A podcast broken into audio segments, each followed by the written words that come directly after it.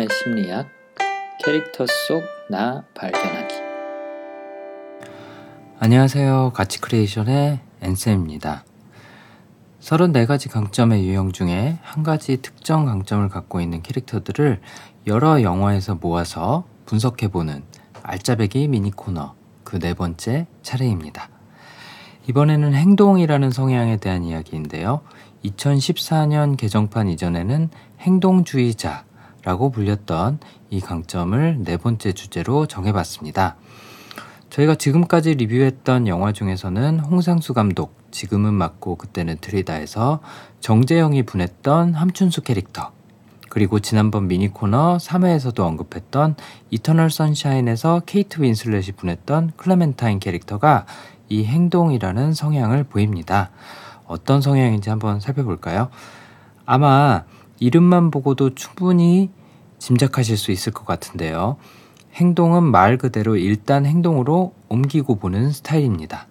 이분들은 현실과 현재에 100% 몰입해 있다고 뭐 말할 수 있을 것 같은데요.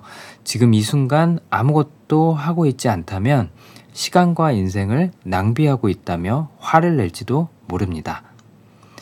덕분에 추진력 있고 에너지 넘치는 모습을 자주 보이는데 책상에 앉아서 회의나 논의만 하는 것을 잘 참지 못하고 생각하고 말하고 있을 시간을 일단 해보면 알 것 아니냐, 뭘 그렇게 쓸데없이 말만 하고 있냐, 라고 말하는 사람이 있다면 행동이라는 강점을 가지고 있을 확률이 높습니다. 무엇이든 빨리 시작하고 착수하는 사람들은 이 행동이라는 테마가 강한 사람들이라고 볼 수 있을 것 같습니다. 어, 이터널 선샤인에서 클레멘타인은 전형적인 행동 성향을 가진 사람의 모습을 보여주죠. 그녀는 현재를 사는데 충실하고 때로는 충동적이라서 생각보다 말이나 행동부터 먼저 어, 나오는 편입니다. 몬탁에서 처음 만난 조엘에게 먼저 말을 걸고 몇 마디 나누지도 않았는데 마음에 든다고 말하고 뉴욕에서 돌아와서는 차를 마시고 가라면서 조회를 집으로 드리고 또 호숫가 빙판으로 신혼여행을 가자고 제안하고 행동의 반대 성향인 심사숙고를 갖고 있는 조엘은 이렇게 즉흥적으로 말과 행동으로 옮기는 클레멘타인을 처음엔 참 부담스럽고 불편해하죠. 심사숙고의 조엘이라면 절대 먼저 말을 걸거나 집으로 초대하거나 만난 지 하루도 안 돼서 좋아한다는 말을 하고 신혼여행을 가자는 농담은 하지 못했을 겁니다. 절대로. 그녀 스스로도 때로는 이 행동의 성향이 너무 강하게 드러난다는 것을 알고 조엘에게 이렇게 말하죠.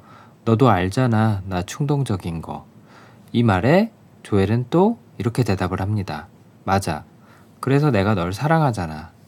서로 극과 극에 있는 반대 성향인 클레멘타인의 행동, 그리고 조엘의 심사숙고는 서로를 잘 보완해주는 좋은 조합이 되죠.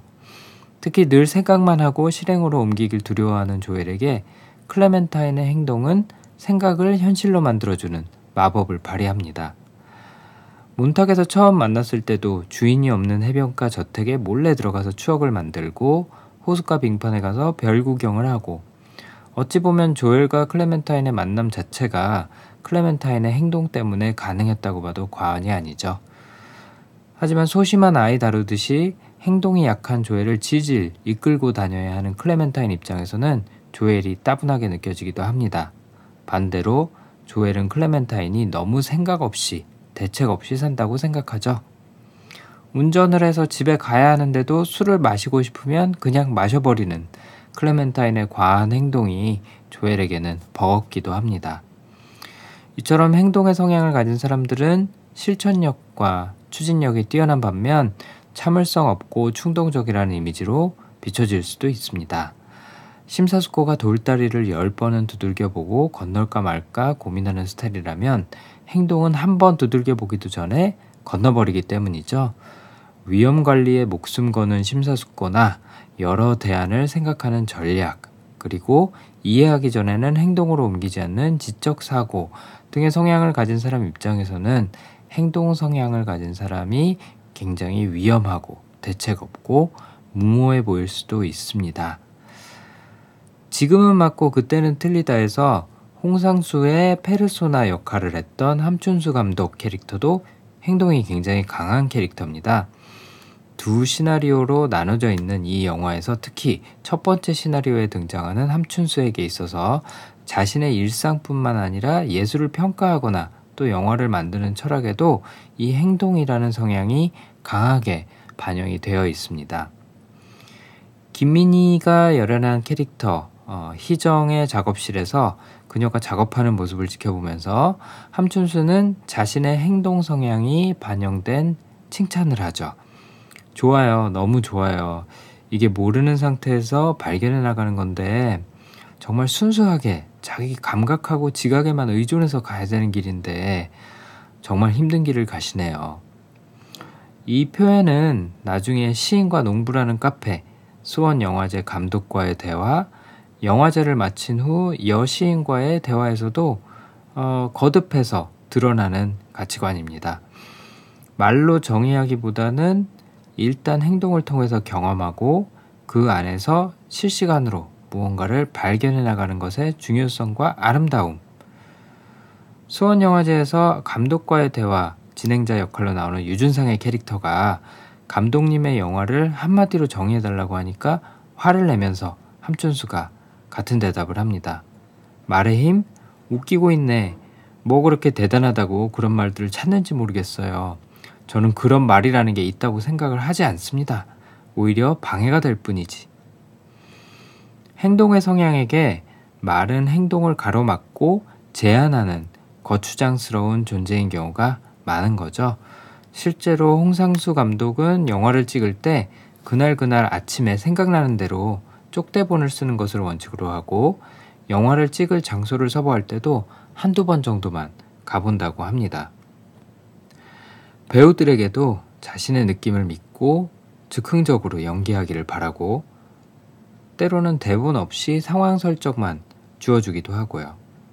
즉흥성과 순간의 힘, 현재의 중요성에 엄청난 가치를 부여하고 있기 때문에 가능한 일일 것 같습니다. 영화 속에서 함춘수 감독은 꼬박꼬박 작업을 하고 있다는 김민희의 캐릭터 희정을 부러워합니다. 현실에서 홍상수 감독은 대본도 그때그때 쓰고 촬영도 며칠 안에 맞춰버리는데 함춘수가 홍상수를 닮은 캐릭터라고 한다면 충분히 부럽다는 말로 칭찬할 만한 거죠.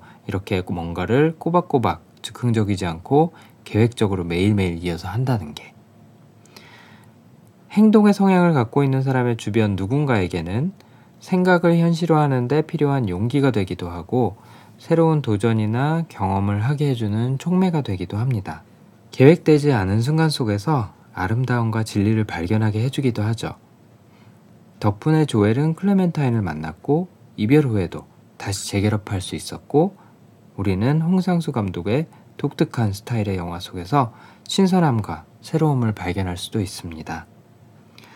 무턱대고 충동적이고 무모하다고만 치부할 수 없는 잘만 사용하면 정말 많은 사람들에게 희망과 빛이 될 수 있는 이 성향 행동. 여러분 주변에는 어떤 분이 갖고 계신가요?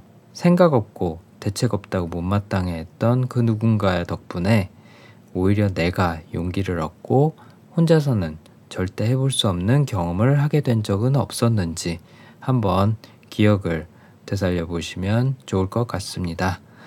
그럼 오늘도 나답게 사는 행복한 하루 보내시고 다음에 또 찾아뵙겠습니다.